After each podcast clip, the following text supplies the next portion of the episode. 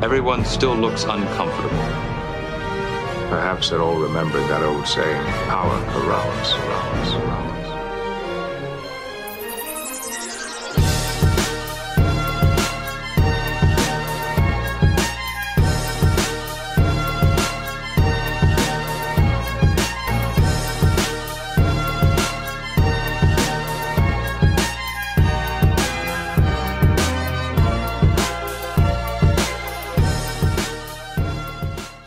Welcome to Second Officer Slog, episode 45. I'm your host M, and with me is my number one, Jackson.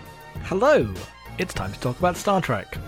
Yeah, Star Trek's happening. We're halfway through season two. Uh, what a momentous, what a season, what a season. What a season, what a season. Thursday, Thursday, Thursday. Uh, I watched them on Friday. Uh, I watched them on Friday as well. Fair enough. Wake It's up extremely late when you uh, when they come out for you. Yeah, no, and I'm actually sleeping through their release, so I just wake up and watch them. Yep. Which is the best way to go. Yeah. Um, any Star Trek news? They announced the director of the first episode of Picard, so that's nice. Oh, what, what is the news? Because I know the news is they've got season three, which was all but confirmed at this point anyway.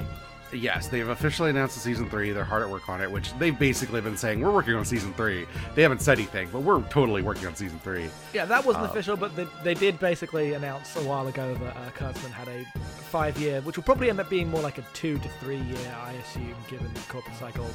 Uh, just area to go just completely wild with the Star Trek bullshit. Yes. Uh, so Hanelle Culpepper, who directed Vaulting Ambition in season one, is directing the Picard pilot. Um, uh, she's the first woman to direct a, the first episode of a Star Trek show, which is not surprising. That's cool. I'm, I'm excited for that. Man. Which one is Vaulting Ambition? Go have a look. That's the one with the Emperor. Like Oh, that's all that's like Terran first one with the Empire Emperor. stuff. Yes. Good, um, good, good, good, good, good. That was a good episode. Speaking of idiosyncratic director choices, this episode had a bunch of amazing like Tintin Wipes. level dissolves. Yes. Yeah, yeah, where everything would fade to the next thing, but the other thing would still be on screen. It's it's a, I'll take this like this is hokey as shit, but it's a thousand times better than the spinning cam? cameras and shaky cams. Yes, I was specifically took, shouting out the sh- spinning cameras of last episode, which were just bad. They were just so, that that first scene where they were talking and just whoa, all the way around them. It was amazing, but in a bad way. If if the camera went whoa whoa whoa whoa as it was going around them, that would be pretty good though. it would, uh, unless Uh, it doesn't, it just kind of sucks. we should just get into this episode. Uh, this is episode seven, is called Light and Shadows. It aired the 20th of February 2019. It's teleplay by Ted Sullivan, story by Ted Sullivan and Vaughn Wilmot, directed by Marta Cunningham. Jackson, what are you doing that's making so much noise? Uh, I dropped the thing. I'll mute it. Oh, I can't. Shit, you're. Sorry. Well, I guess I just made some noise. Sorry about that. I dropped the thing.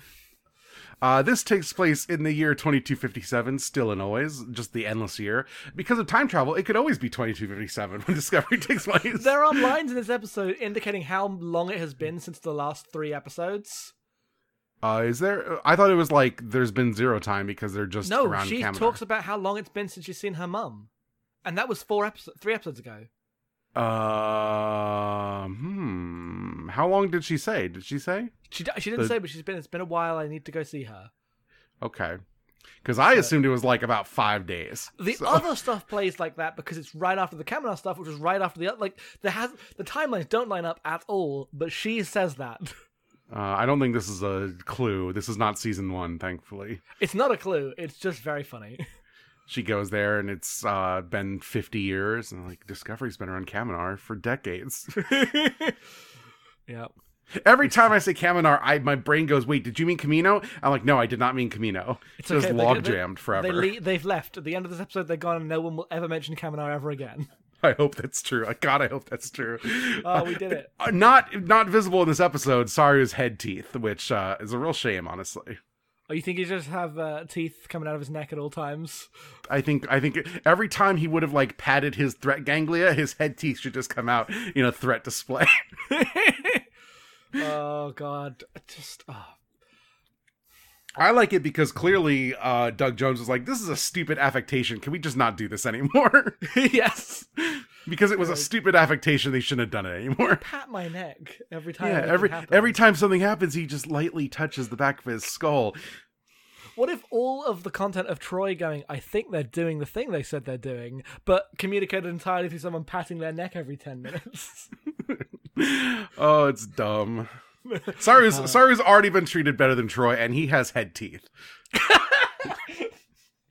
oh, he's been. Oh, he sure has. Know, He's check see what happens in this time. episode.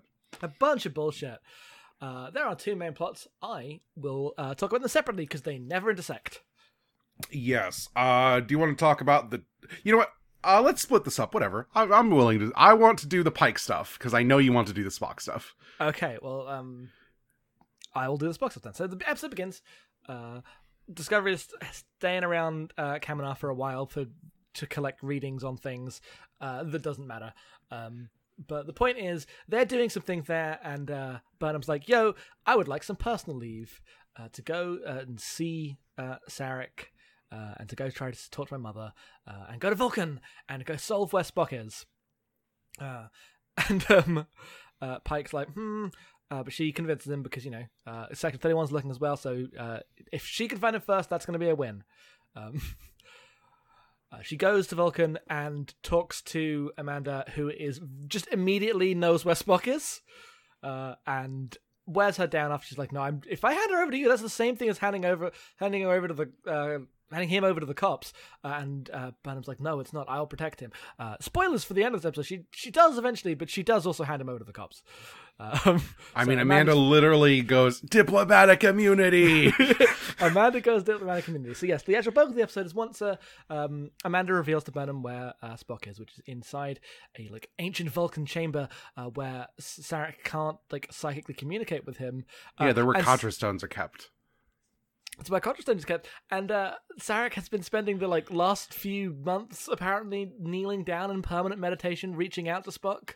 Uh, and it's not. He No, no, him. he does that on his off time because she says he's been like this for hours. So I assume when he's done being an ambassador, he comes home and meditates for a bunch of Yeah, time. I didn't mean that he's been um, permanently sitting there for months, but he has been like, well, I've done with work for today. Time to kneel and reach out to my son. I mean, Burnham treats it basically as if he's been doing that, which is hilarious because she literally says he's been like this for hours. Like this is just what he's doing on a Saturday afternoon. Which big Yeah. same, honestly. I also want to lay in bed all day on a Saturday afternoon.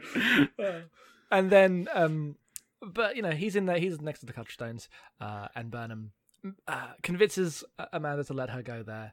She tries to keep from Sarek, but Sarek just follows them. Yes. He's a genius, apparently. Uh, and they all have a big argument about what to do with Spock. Um, Spock is there. And it's, he's there. It's just Spock. Spock is there. The most unceremonious entrance for Spock. The way it was always going to go. It, Spock's just here now. I mean, he's mumbling to himself and scratching things on the walls. Yes, he's mumbling to himself, scratching things on the walls, writing a number that is clearly coordinates for something. Uh, but they know they don't match up to any coordinates for something, and we'll find out why that is in a very dumb, Amanda didn't you think to Google it backwards way. Um, but uh, Amanda's like, no, no one can take him. Sarek's like, you can't use my diplomatic immunity to uh, protect my son. Surely, if he's done nothing wrong, the cops will be nice to him, and he will be unharmed because Sarek is an idiot. Uh, and they th- there's a lot of stuff that happens in the scene revolving around um, Spock's history. Uh, he had like a learning disability as a Vulcan because he's got too much emotion. He's got just a little too much emotion. And he can't focus, uh, and he's struggling a lot.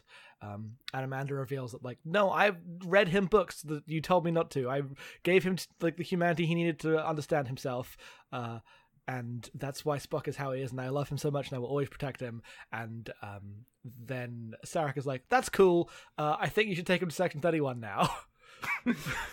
Well, he was like, "Look, he's already like uh, basically a vegetable, and if we don't take a Section Thirty One, Burnham's going to get run out of Starfleet on a rail, and I'm going to watch out for both my children. Remember the other child we have, the one that's standing in this room, also. Yeah, I wonder. really- I, wonder what efforts Sarek is taking to look after Sybok is the real question. yeah, that's all I can think during this entire. Time. Because Amanda scene. doesn't care because it's not her kid, but Not I can. But he's she's like, would you have left Vulcan for me? And I'm like, he was, he did, he was like shacking up with Vulcan princesses before this. You got to remember always What- on his bullshit. what Sarah could be doing. Um, but this scene's fantastic. We'll talk about it uh, later. But the way they all argue about uh, Vulcans and humanity and Spock and the things it does for Spock's character, I, I love it a lot. Um, but the episode goes on. Uh, Burnham takes Spock to Section 31. Uh, they are like, we're going to use this humane device we have here, this big red glowing device, and everything's going to be fine.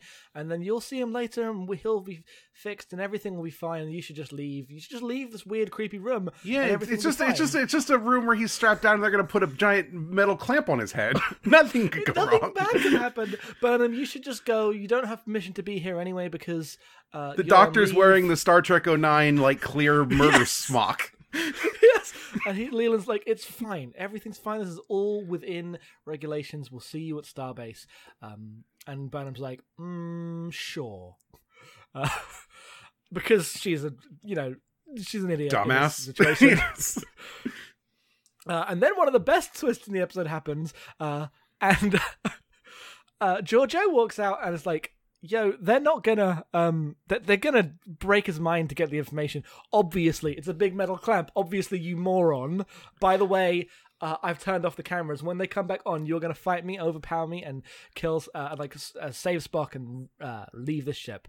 And she's like, "Why would you do that?" And George is like, "Duh, because I want to fuck Leland over. What? Are you an idiot?" Uh, and it's an incredibly cool fight scene. She does that. Uh, she takes Spock. She finds out in the shuttle that they've escaped in, which it's it can't be a shuttle because it has like super warp capabilities. So I assume it's like a runabout, but it's in the. Runabouts don't exist in this era. Yes, it's all very confusing. But I'm like, this is the thing I'm hung up on because the scene ends with her figuring out what the um, numbers mean, and they are a reverse coordinates for. oh, what do the numbers four. mean? What do the numbers mean? They mean ta- the numbers mean Talos four.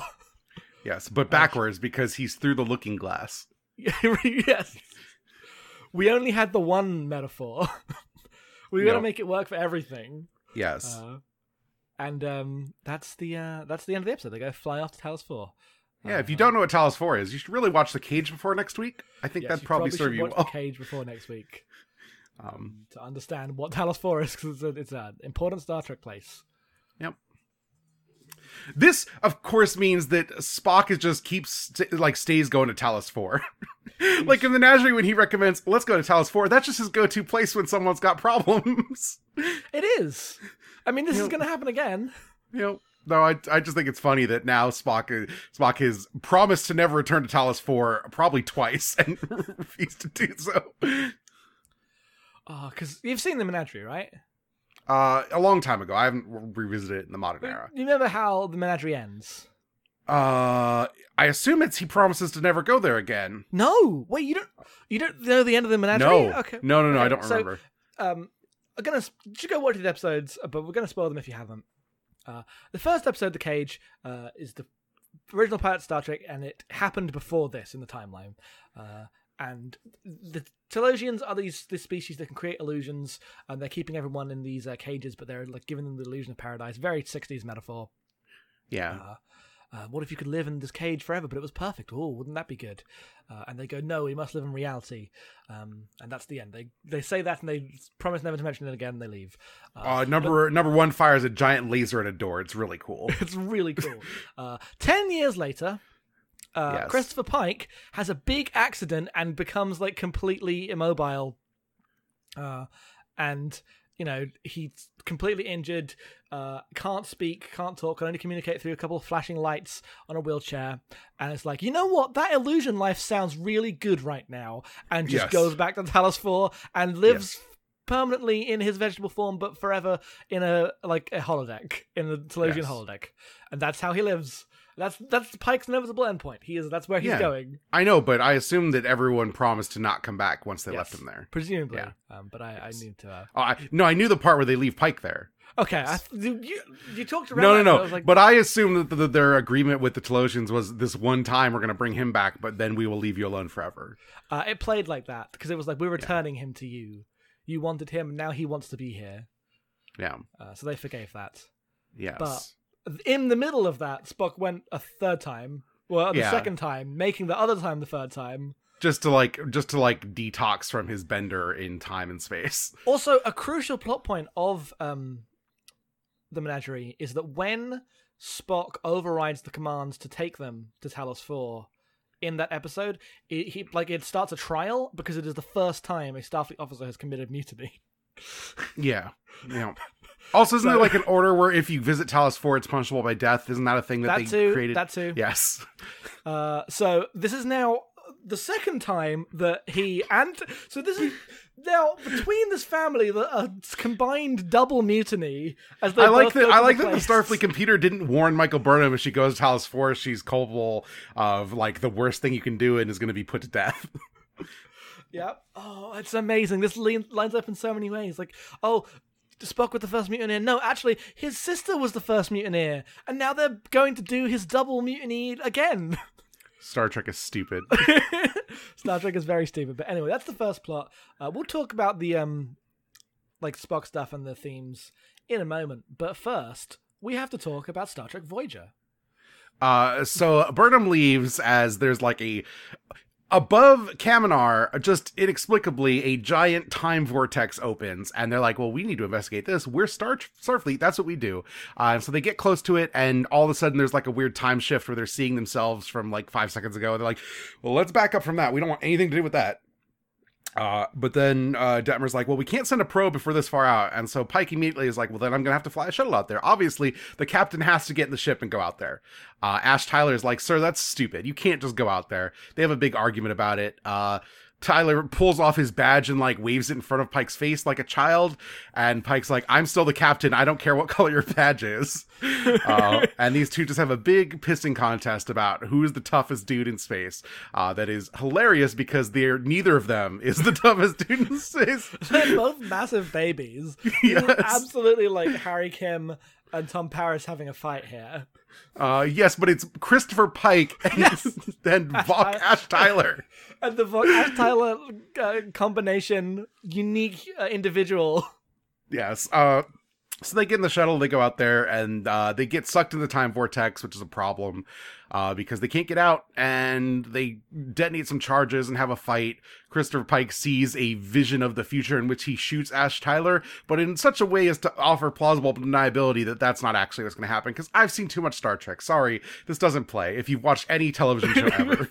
if you've read one book, if you've seen anything in your life. Um, Tilly's then tasked with figuring out what's going on and how they can retrieve them from the time vortex. She's like, "Well, this is like fourth dimensional jumbled space. I can't understand this." Uh, but I do know someone who can, and goes to Stamets because Stamets can just understand time distortions and is immune to them because he has the tardigrade DNA. Um, which doesn't implies implies very weird things about how DNA works. Honestly, One it implies weird things about how DNA works, but I can I can assume that if he like can look at the space and interpret it differently. What it doesn't show is why he can look at the computer, which is the same sensors, and interpret those numbers differently. Yes. yes. He just has an intuitive understanding of space time that no one else does now. Uh, Yeah. Even if he's looking at the exact same data. I don't know. It, you can't ask too many questions. If he's looking directly with his eyes, yes, hundred percent makes sense. If he's looking at the computer screen, what's going on here? It's fine. But I, I said Star Trek Voyager. The most Voyager ass bullshit is happening on this episode. Uh, so while uh, he and Tilly are just science friends, on the shuttle, the probe that they sent out comes back to them, but it has been massively upgraded and appears to be from 500 years in the future as it suddenly turns into the Matrix tentacle drones and attaches itself to them. Uh, and starts like scanning all their files or whatever, and they freak out and try to cut it off, and uh, tentacles wrap around Ash Tyler, and then uh, this is where Pikes is like, "Oh, I won't go to shoot the tentacle. This is what I saw in my thing. We actually aren't fighting, uh, despite the fact they've been fighting for 20 minutes at this point." Um, so my question here uh, yes, to you is, what are those uh, machines called in the Matrix? Sentinels. Yeah, you did it. Okay. um, yeah. Uh, anyway, uh, Stamets is like, oh, I know, I, I know how to pilot them out, but I have to do it because they don't understand four dimensional space time. So Tilly, you need to beam me onto the ship. She's like, I don't understand four dimensional space time. And he's like, I put the coordinates in. All you gotta do is make the sliders go up. I'll get there. Don't worry about it. It's not your fault. Trust the math. And she's like, okay. And she does it, and it's fine because uh, this episode's almost over. Uh, he beams onto the ship. He pilots them out. Uh, gosh, uh, he pilots them out of the net, the the time distortion, but then beams them back on board Discovery by setting the coordinates because uh, they don't have fuel because they blew up all the fuel trying to signal Discovery.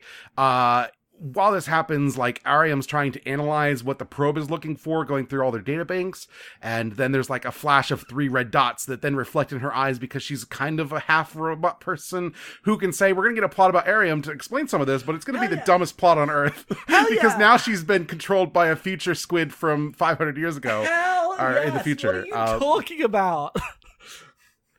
Uh it's it's dumb. I, it might it's, it'll probably be a fun episode. It's still very dumb. Uh it's incredibly stupid. so they all beam aboard, and then uh, the whole thing that Pike and Ash Tyler were arguing about was Ash Tyler thought that Pike was being reckless, trying to go on this mission, uh, doing the full Riker. He's like, "Sir, I have a beard now, and I think you're just going out there to reclaim some of the face you lost by not being involved with the war." And he's like, "That's impossible.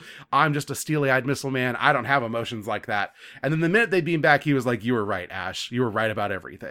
And then he's like, "Please get checked out. You've been stabbed by a space squid." And Ash Tyler's like, "On Qo'noS, we wouldn't even bandage these wounds." and the two of them like grunt manly at each other and walk away friends. They are now friends. This is the, cla- the classic Star Trek. Uh, the two antagonists. Well, antagonists is the wrong word. The two um, people with a bad relationship go into the shuttle and come out BFFs. This, is has happened time- to my count at least three other times. Can we work? So, um, how many times has happened, and what counts as it? Because the the big ones are there's that uh, Reed trip one. Uh, on Yes, the Reed Trip one. Uh, there's the Brian Bashir one, which is the first time they're really together. Picard Wesley. Picard Wesley. Uh, Yes. There's one that's basically this exact episode. It's only a portion of it, but Parallax and Voyager is just this. oh, who's on that one? Just Janeway and B'Elanna Oh, okay. as they fly Right. into the time repeating thing. Oh, right, yes, out a thing absolutely. Situation. Yes. Um, that's the same. That's literally the same episode because it's time bullshit. yes. Uh, but this is a, a popular uh, thing that they because you know you put the two characters in the bottle like it's it's an easy handy device. yes. Um, but I was I was happy to see this classic form emerge in in Discovery. It's definitely a like I've seen people complaining that it's dumb and kind of not very good. Nah, yeah, I get it, but you know, Uh, I think it's dumb and extremely funny to. I just want to watch these characters Yes. bounce off each other. That's all I really need. That's what I'm looking for. Star Trek's an ensemble show about encountering a space mystery, and then how do the characters get out of this one? uh, Like sometimes it think- could be about more than that, but at its core, that's what Star Trek's always about. The good Star Trek, the bad Star Trek. It's always about this. Yep, uh, and I was very into that. Um, I'd like them to get a handle on Ash Tyler at some point this season. They will absolutely not. I feel like he's the most complicated character, and no one knows how to write him. And I'm not sure that he could actually act if they did No, were able to write something good last season, I'm like, I mean, Ash Tyler, in terms of acting, is not on the level of everyone else in this show. Um, but you invested him because you know uh, Burnham loves him, uh, and he's a half a Klingon man. Um, Yes. But the part where no one can write him because he's also the like fake man, but that's a real man who went fishing. Um, but he's He also a gruff fishing, war yes. man. But he's like, th- there's no no one knows what's going on. At some point, they have to pull the trigger on revealing why he's in Section Thirty One. Um, if they don't reveal that, then I will just believe that was the original intention and got dropped because I refuse to believe that wasn't the original plan. Yeah, I mean, like this show, Discovery season one opens with them going on to Discovery, seeing all the black badges. Like, what does that mean? And the answer was nothing. No one ever brought it up again. Everyone forgot there were Section Thirty One agents on the ship when Section Thirty One starts showing up in the show. It's yeah, it's really weird. Um, there's a lot of that. much like much like the original series itself, you can't hold Discovery accountable for things Discovery said previous episodes, Uh, unless they like really matter, in which case Yes. they'll be very big deals. unless they go last time on Discovery and tell you those things. the only things that are canon are things that make it into the recaps. yes. That's good. know.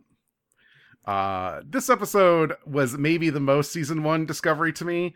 Just Yep. a lot of like maneuvering and like reveals of characters. You forgot the part where at the end of the episode, Georgiou goes to Leland and Leland's like, You let her escape. She's like, Did you see the footage? She beat me up.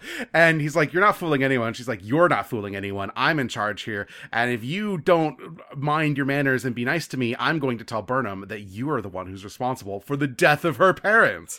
As Dun, if dun, dun. anyone gives a shit. Yeah, nobody gives a shit. 'Cause I- like I've Burnham forgotten like Burnham's gonna be like. Sarek, Sarek, I talked to him like two days ago. He's fine. Yeah, like how do they? I wonder how that plot will go because like, the the thing you hope is she goes, yeah, and you're also just a fascist who I hate. So it doesn't Yeah, change like my oh, you opinion you, of you. you botched a mission on your stupid stupid space CIA once. I don't care. I hated you before. I hate you now. Leave me alone. Yep. Um, so I- I'll see how that But goes. but absolutely, Leland's the person who's like, oh, this would re- reveal too much and betray my position. I couldn't maneuver with these people anymore if they knew this horrible thing. And all of them are like, yeah, we knew you were a shit. You're fucking Section Thirty One. what I really like about this is how it ends up um, betraying Section Thirty One, and purely through Leland. We haven't seen that many other characters in Section Thirty One. Yeah. but through Leland and his like just sheer uh, like the amount he is outmatched by Georgiou, who is like an actual ruler of an actual fascist empire. Uh, Yes. and you, we went to that world last time. and We saw the way that that like society functioned, the level of like just moment to moment fear and cowardice is like comes from being living that way. Uh, Yes. and Discovery like really into that. And then Section Thirty One are meant to be that in the real world, but they're just children. They are children with their desk jobs doing the tough decisions. And there's like a real fascist here to be like, "You're all cowards." Yeah. You're all This is this is just me having fun right now. yeah, she's just toying with everyone. It's amazing. I can't believe people think that the um Georgiou show will be like pro-fascism if they No. ever get there, and not like this is what happens when a like cartoon evil emperor uh sits down at the job of like your desk job CIA bullshit. Yes. Um, it's good. I, all the Section Thirty One stuff this season's been really good. Yeah. Uh, they suck. There's They like suck so three of those hollow ships scanning the asteroid field at the end. Yeah, and it does the Empire Strike Back shot. Yes, they have like three of them. Like there, there's a whole, there are a whole second Starfleet of super ships. Ah. We'll see how. I'm God. I'm so excited for the rest of the show. Last week really had me uh, pulled off because of uh, how much I hated the Kaminar stuff. Um, Yes. But now the, the show's back to normal. It's fine. Sarek's been ruined, but whatever. I'll find new characters to care about. Has Sarek been ruined? I don't know if Sarek's been ruined. Not Sarek. Saru. Oh yes. He's got. I was gonna say like Sarek Sarek's doesn't fine. Like Sarek absolutely did the thing that Sarek would do. No, I love Sarek. Uh, still. Um, but what if Sarek gets neck teeth? Well, now that we've forgotten the part where Saru is a super predator and he's just Saru, but he's not touching his neck and being scared of everything, he's fine. He like he there's that scene where they're like, "W- w- "We've lost them. What do we do?" And he like sachets up to the view screen, like into camera, and I'm like, "Hell yeah, Captain Saru is here. Just leave them in the nebula. You don't need any of them. They suck. Just keep going." I mean, I like I like that, but like it's stripped of all its coolness when the answer was his fear fell out of him because of plot reasons, and not he's just that cool. Look, I can I can compartmentalize that as a thing that I don't have to think about, and Saru is just cool now. I hope uh, one episode in like season four, he remembers that one time he tried to kill everyone because he lost his fear. It's weird that one time my fear was really like losing my fear is really bad, but since then I've been pretty chill. Like I've got a date. Uh, I joined a jan- dance troupe. It's good. Yeah. Uh, my my whole quarter's not covered in plants now, out of a, like this misguided sense of nostalgia for a planet that I had accidentally ruined. Uh, now it's just covered in plants because he likes plants. Now I just like plants. You know, Why won't Shah talk to me? he's like, "Can we turn on these science labs in an arboretum?" And Stamets is like, "We had a whole arboretum. It grew fungus. We got rid of it."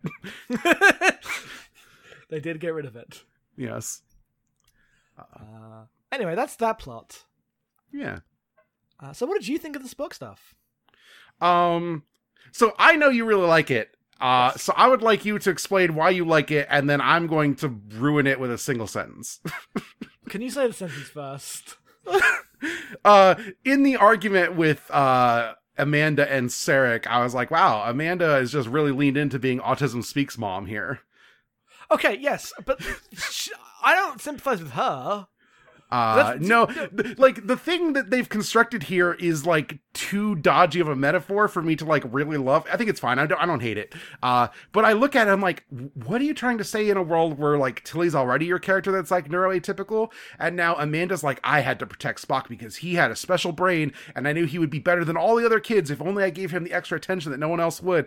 I'm like, mm, this is walking into some territory. So it's walking into territory, but the reason I like it is because, um, like in this show, Tilly is absolutely the like neurodivergent character that they like Yes. focus on. But generally, uh, just in terms of the metaphors of being a human being in the twentieth century, um, Spock and then like Data and this like logic bent of Star Trek was often used in culture as like a shorthand for autism. Yes. I mean Uh, yeah, like this is this is way better than Data. This is way better than 09 Spock having anger issues where he has to punch people. But I don't, I don't, I don't even mean the way of like Spock is a character that was. I mean, it kind of went the other way around in that Spock happened, and then everyone was like, "Oh, you know, like Spock, when you don't have emotions, that's autism, or whatever." And the thing that this episode does that ended up resonating a lot with me because I feel like, uh, as someone with autism, uh, it's just true. Uh, from from my experience at least, is that the, the the problem is never that you the the emotions are the part that's hard. That's the part Yes. that's like hard and overwhelming and difficult. And for them to um acknowledge that, to frame Spock that way, and with like the things that Spock goes on to achieve in the future just of just Star Trek. Uh, That was a lot for me, especially as like this is going to go into a little bit more personal stuff, but it is really funny how much Spock's arc this season has lined up with my life in ways that are very strange. Um, in that his whole thing is he was having like weird thoughts as a kid that suddenly came back as an adult and made him uh, go, you know, just have a have a break. And I've been like dealing with my own intrusive thoughts and OCD stuff recently that has been able to just completely came back after six years of not thinking about it.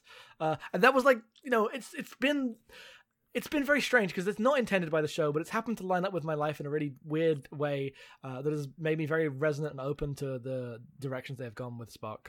Um, Mhm. I think leaning into the fact that it's not the fact that he's logical or the fact that um, Vulcans are all about numbers and decision making and rationality is like that's not the part that's hard. It's always the part where you have to be a human being and learn how to love people and learn how to function because it's just too much sometimes. Uh, it's not that you don't have any of that. It's that it's uh, uh, it's Yeah. there and it's uh, very difficult. my my thing is that that's always been Spock's deal. yeah, but they make it like real here. Uh, and I, I think by doing so they muddy the waters too much. I think the Um, that's ways fair. in which Amanda acts here is like questionable. Um, And like and right, the show is not equipped to like interrogate those statements, right? Possibly, I would like them to do it well because I think that her having, um, or Spock having a dumb, you know, like mother who uh, who is doing that autism speaks type stuff because she's basically 100% doing that and i picked up on that in the show. It's very funny. It's similar to how i think about bashir's parents who are also doing Uh, this thing. Yeah, I mean, Bashir's parents are a different thing because they are portrayed as like like unintelligent characters doing a thing they don't understand. uh, but I, it's still a very like bashir's parents have a very um specific context to them they just Oh, sure, like but like came out of Amanda sorrow. is portrayed in the show as like one of the smarter characters that is just a civilian. Like her thing is that she could stand up to any Star Trek character, but she herself is a normal person. Uh, in a way we don't normally see. Uh, but then her story is I tried really hard to make sure that Spock was normal by reading a book to him and giving him extra attention until the minute another kid showed up, and then I never did that again. And he got to watch sadly from the sidelines. Like did it to the uh, like my other child now. i think it portrays amanda in a really bad light Yes, Um, in a way that I don't think is like intended fair. Yeah, uh, intended and fair to like what her character, like what they're trying to say about this character. I Mhm. think they don't write that well. Uh, that's fair. Um, I was just I just really like the stuff spot because like you're right, it was always there, right? Like you know, Yep. the the Sarek episode in the, the episode Sarek in TNG is another version of this. Yeah, Uh, I also think it's weird that like Amanda herself like talks to Sarek when he shows up like he doesn't know what emotions are, which is ridiculous. She talks to him like he's the king, logical Vulcan. Yeah, Um, and that's just not true. like that's not, one that's not true of Vulcans. We like anytime anytime you spend more than like five minutes with a Vulcan, you're like, no, these people are just full of emotions. They just handle it very differently. Uh, and she talks to her husband like she's never had a conversation with him before. Uh, I like the idea that. Sh- I don't think when she says that that that is meant to be portrayed by sh- true as the show. I like the idea that she thinks that that's true, and he has to look at her and go, "How could you ever think that was true of me?" Uh, but it's Yes, no, that's definitely true. But I just think this makes Amanda look bad. Like like all of these aspects like make Amanda a less interesting character to me. Mhm. that's fair. D- d- uh, versus how she was portrayed before. I don't know. I because I think like you're right, but it's also in the context of her being the only one going, "Don't hand my son over to the cops." Yes, no, the part where she's right, but all of the reasons around her like decision making are badly written is in like very frustrating. Uh, that's fair. I like that. Like, if it was just her being like, "No, you must think for the rights of I want. I just want my weirdly mentally ill son to be normal in a normal society." Like that would be bad. But she's not saying that. She's saying that she wants him to not be in a cop hospital. Yes, and Sarek, uh, we we know what prisons look kind of look like in TOS. I feel like Sarek would not want Spock turned over to a human like medical facility slash like prison, whatever those are Well, called. Sarek's like logical thing is that if, if uh, he did nothing wrong, he'll just be released. They'll get the information from him, and then they'll release him uh, because clearly there's an explanation for this. And once it comes out, everything will be fine. that not even true on Vulcan, Sarek. Yes, that's never been true, Sarek. Uh, Sarek is probably old enough to remember the, all the stuff that happened on Vulcan and Enterprise that That's undercuts recent. all of That's a this. single. T'Pol's still around. Yeah, you could just go ask T'Pol what she should do, or what you should do when it comes to prisons or governments, police officers. Man, all that Vulcan stuff's so good. Um, yeah, that stuff is uh whatever. Uh, Spock's great. He looks like he's about fourteen. Yes, I, I, they should have. I know they probably couldn't, but uh, them having another new Spock is frustrating. If this was Zachary Quinto, be much better. Um, everyone's already accepted him. As Mm, I the- think I think if it was Zachary Quinto, you couldn't do this plot because I don't think I'd buy Zachary Quinto as like someone who needs protecting in this way when he sh- when sh- uh, like Burnham shows up. um, that makes sense. Um, Because I'm like, it's Zachary Quinto. He can like punch through walls and he slapped a child. He can do whatever he wants. he did slap a child. I mean, whose side are you on? Uh, that's fair. I just meant that like adjusting to a new Spock is very strange. yes, I think I think him looking like I don't know him looking young like m- makes sense for what this story is. It doesn't work in any of the timeline situation stuff, but whatever. Like we can't worry too much about that. Um, but the part where Burnham immediately is like, "Yeah, I'll just turn him over." To the-. I feel like Burnham's smarter than this. Also, there's a lot of characters act. Uh, Burnham consistently, I think, just acts like a dummy in the show. Uh, yeah, I mean, this episode particularly feels like a lot of people, like pieces are moving. A lot of things Mhm. have to because they have to bring Spock back. They have to introduce all the stuff on the Enterprise, uh, the Enterprise, the Discovery every time uh, on the Discovery, uh, and then they have to like get Spock out of Section Thirty One and get into Talos Four. There's so many parts moving, and it's not done very like um, eloquently. Uh, like it was very clear that the plot uh, pieces moving is the motivation for a lot of these decisions, right? yes.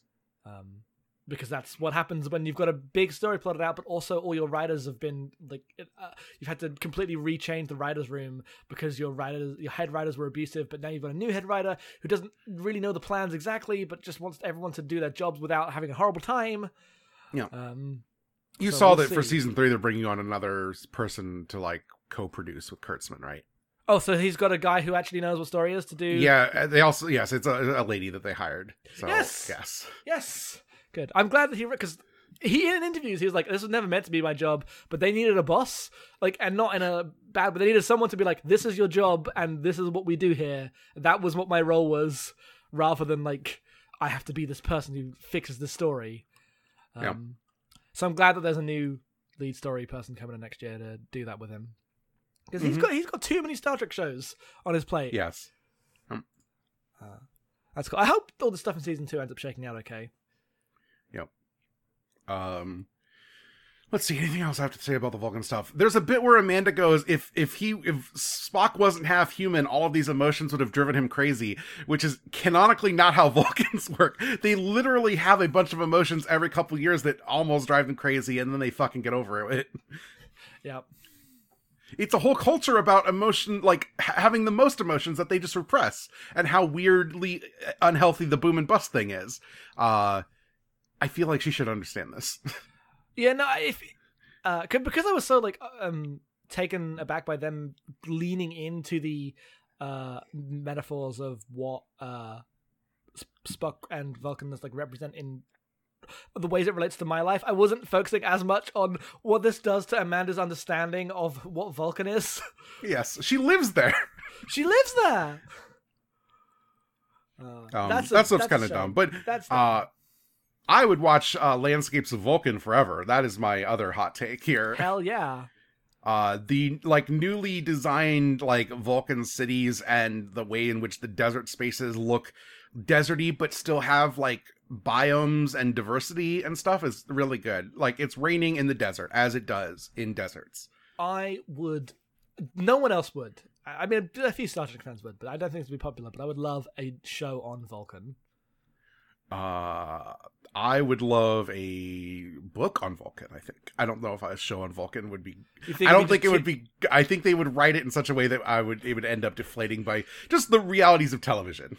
Yeah, like can you have a show where people just talk like Vulcans the whole time? And you'd have Uh, non-Vulcan characters, but you, you yeah. know, it'd still be set on Vulcan. You know. Oh, the Admiral Forrest show. I'd watch the shit out of that. yeah. Rest in peace. Yeah. Um. So I think that's all the Vulcan stuff. That leads us to uh Christopher Pike apparently has a problem with people who used to be Klingons. Yes, he. Uh, but luckily, there's only one of those, so only one Yes. person has to deal with it. you know. Uh Christopher Pike's weird latent Klingon racism. Uh, it's definitely strange. Yeah. Unreasonable. This whole sub- subplot is ridiculous. I mean, I- I feel like it's a they're in a bit of a corner here because they can't resolve it because it all it's also having to like work as a background for like Kirk's Klingon racism. Mm-hmm. Like they know that this society be- continuing to be Klingon racist for the next forty years is just true.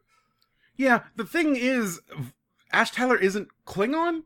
By all Right. accounts, he's mostly just human. He just has like Voq's stuff in him. The Ash Tyler personality won. Like he's not Yeah. actually a combination. He's just got Voq's memories. Yeah, and uh, like there's an I feel like they give the impression that he uh like has like a higher strength and stuff like a Klingon would. Yeah, I mean he's, he's literally Voq's body. Yeah, Um, but they spliced Ash in there, uh, and like because then they had to, they, you know, Voq's personality was emerging, and then they stopped that process um, to save both of them. Uh, what else? The Red Angel's a tech suit. It's in the opening now as a beautiful tech suit. Just uh, Concept art. Yep, video game concept art made real. Literally, you could probably spend some money and get that in Warframe if you really wanted to. It's it's weird. They have to. You were just were talking last week about how they can't reveal who's in it. After this week, they have to reveal who's in it. That there has to be an answer there. There's a hundred percent an answer there. It's going to be really stupid. Can't wait. I just don't understand how you could answer it in a way that is not like either hilarious or boring. I mean, my assumption, um, I don't know if this will be true, is that over the next few weeks they will like develop the reasons for whatever future stuff is happening to be interesting. Uh, at least by their standards, I hope it'll be interesting for me. Uh, but like, my assumption is the person in the red angel suit is not a, like going to be a pull that matters. They will make that meaningful elsewhere. I mean, I I want it to be a ridiculous lore thing. I feel like the obvious answer is Spock, but it doesn't make sense for anything. Yeah, no, there's no. I, I think it's going to be from the future, from whatever happened to ended up happening to that probe, because they're clearly connected. 500 years in the future. What does that even look like? Yep. Um, is that is that Enterprise J territory? I think that might be Enterprise J territory. So that means we could have a Xindi crew member. Oh, it's it's a Xindi Aquatic shoved in there. He's like, I thought you might accept me more if I looked like a human. But Oh, if the helmet comes it's off and it's just a reptile man, I will lose my mind. oh my god! Please, they're gonna join the Federation. you know, not yet. No, it's five hundred years. Uh, but yeah, what what is what is that going to look like? What is happening? Um, I floated, which is a thousand years, but I floated the curse prediction that it could tie into that um Calypso episode, uh, the, The short, short, trek, trek, yes. with the discovery a thousand years in the future abandoned. And I'm like, there's a thing that they've planted of future stuff that is Yeah. weird. And I don't necessarily think that means it's gonna tie in, but it's the only concrete lead there is because everything else is just ridiculous lore speculation. What if it was the Shadow Man? Yeah, I mean, also because we're us and I've been primed the way I have, and literally the motion picture exists, it's impossible not to just think of V'ger shit like, oh, Yeah. what if this is the Borg? but it's not going to be the Borg. They're not going to do that. This doesn't read like Alright, Borg no. stuff. I'm issuing a correction on that statement. The idea that um you would be like, oh, because I know who I am, and I always think of the motion picture. What if it was the Borg? That's not motion picture stuff. Um, when I think of the V'ger thing, it always ends with the V'ger was uh, augmented by past Borg. yes, but that's just everyone like having galaxy brain stuff. what if it's Seven of Nine, Jackson? If it's seven of nine, then I'm gonna mark out. Uh, she's traveling through time to fight like the time traveling Borg that now have super squid sentinel probes and That's shit. the other thing is like, what possible threats could be. Like, it's clear that this is some kind of, if you will, temporal Cold War. As Uh, so the preview for next week uh just is evocative with questions along these lines. because I mean, I watched the first like ten seconds of it, and Spock is like, I, uh, "I've seen a future that one of many futures that could come to pass, or something." Um, but it absolutely makes it seem that there is like multiple forces because you know they're going to have to explain the red dots in Airiam at some point, uh, which I assume Yes. is a competing future force and not the Red Angel. Uh, so th- this just is the second temporal Cold War. There's no other word for it. Yeah. Uh Airiam just getting brainiac dots in her eyes and turning evil uh, cannot abide this as a thing. I want the version of this where it was a normal person using the thing, and they just go "ow," and then they, they like Bryce is using the, the uh, console and just gets some light in his eyes, like "ow, what's that?" Oh, good thing I can't be hacked. you know. Uh, they got very God. lucky that Airiam was using the the console there. Yep. Uh, and then, like, Pike's like, oh, uh, Ash Tyler's been telling me maybe we should think of the Red Angels evil. Now there's a giant squid monster. I'm going to put those two things together, and they're an incursion force from the future. And I'm like, my dude, they're two separate. One's a flying angel, one is a squid person. Why would you go? These are the same thing. They're clearly both. It's a, it's a temporal cold. The temporal cold war is in the books. People know about it. the I feel like the clearly the people of this century do not know about the Temporal Cold War. Uh, kept it quiet. Section Thirty One everywhere. Temporal Cold War didn't happen. Basically, I guess so. I guess. Did Archie just cover that up? Did he? I guess they could have prerogative to cover that up. yeah. No one can know the future. No one can know that there's going to be the Enterprise J The while they're b- building the Enterprise. No name, no letter. Oh, I know we've done this now three weeks in a row, but it's wild that the first Federation president knew about the temporal Cold War and the entire future, and was like in a library looking at titles of books, and he had to like put the Romulan one back on the shelf. yes, God. Star what we're Trek saying is is Enterprise is maybe the best Star Trek show. Uh, it's the one we talk about the most, and so uh, that's our only metric that really matters. It is the it is the Revenge of the Sith of Star Trek. A Oh, hundred it absolutely is. The younglings do not survive in Um, Florida. uh, Trip's sister invented uh, sitting. She never got to eat whatever that thing she was Uh, eating it in her weird flowery dress at the table. You know, yeah. I'm from Orlando, and I say kill them all. Oh no, Space 911 happened. It's time to get into the. It's it's her. It's her. She's in the Red Angel suit. that would be very confusing. One, I don't think I would know who that is for a long time until someone was like, "Oh, she is the sister of the engineer of the original NX-101 Enterprise." Uh, it's Trip. This is why he is in the history books as dying. Uh, my I, another question that is totally besides all of this. Christopher okay. Pike hears this. Oh, the other Enterprise. Um, why, given the fact that Starfleet just makes Enterprises every time another one gets blown up, was there like a hundred year gap where there was no Enterprise? Um, I mean this this is the first time they made a new Enterprise. You know that, that makes sense to me. Mm. But then after that, never not going to go without Enterprise Yeah, I mean like there was a big gap after they cancelled Family Guy between bringing it back. because because they're like because the, I know that the like lore explanation is this Enterprise did so much that it was important to the history of the world. The other Enterprise was captained by the first president of the Federation. you can't get more important than that. Jim Kirk take a hike compared to Jonathan Archer. Uh, I mean, my guess is that the the, the Enterprise, uh, you know, the TOS Enterprise was created in honor of Archer as he was like dying, right? Because that is just a that lines up correctly because they had Well, no, to have him the- die I- at the yeah. at the like you know. but also we know for a fact that it takes like 20 years to build a starship so in actuality they just decided to build it like when he got elected as president of the Federation. Is this his presidential library? it's, the, it's the starship enterprise Star Trek Enterprise, Captain Archer's presidential library. So in tng when like there's that one episode right near the end where the computer gets sentient and the actuality is that it's jonathan archer's memories but just set to have a female voice yes. Good. If you flip it to the male setting for the computer, it just sounds like Sounds Scott like Bakula. That's the thing that they've never. That's going to be a big twist one day. they turn on the male Siri voice, God. and he's just like polarize the whole plating. Oh boy. Oh boy. Uh, I think we're done with this episode. We've definitely gone astray here. Unless you have anything else. Uh, what if Captain Pike has to do a 9/11 torture?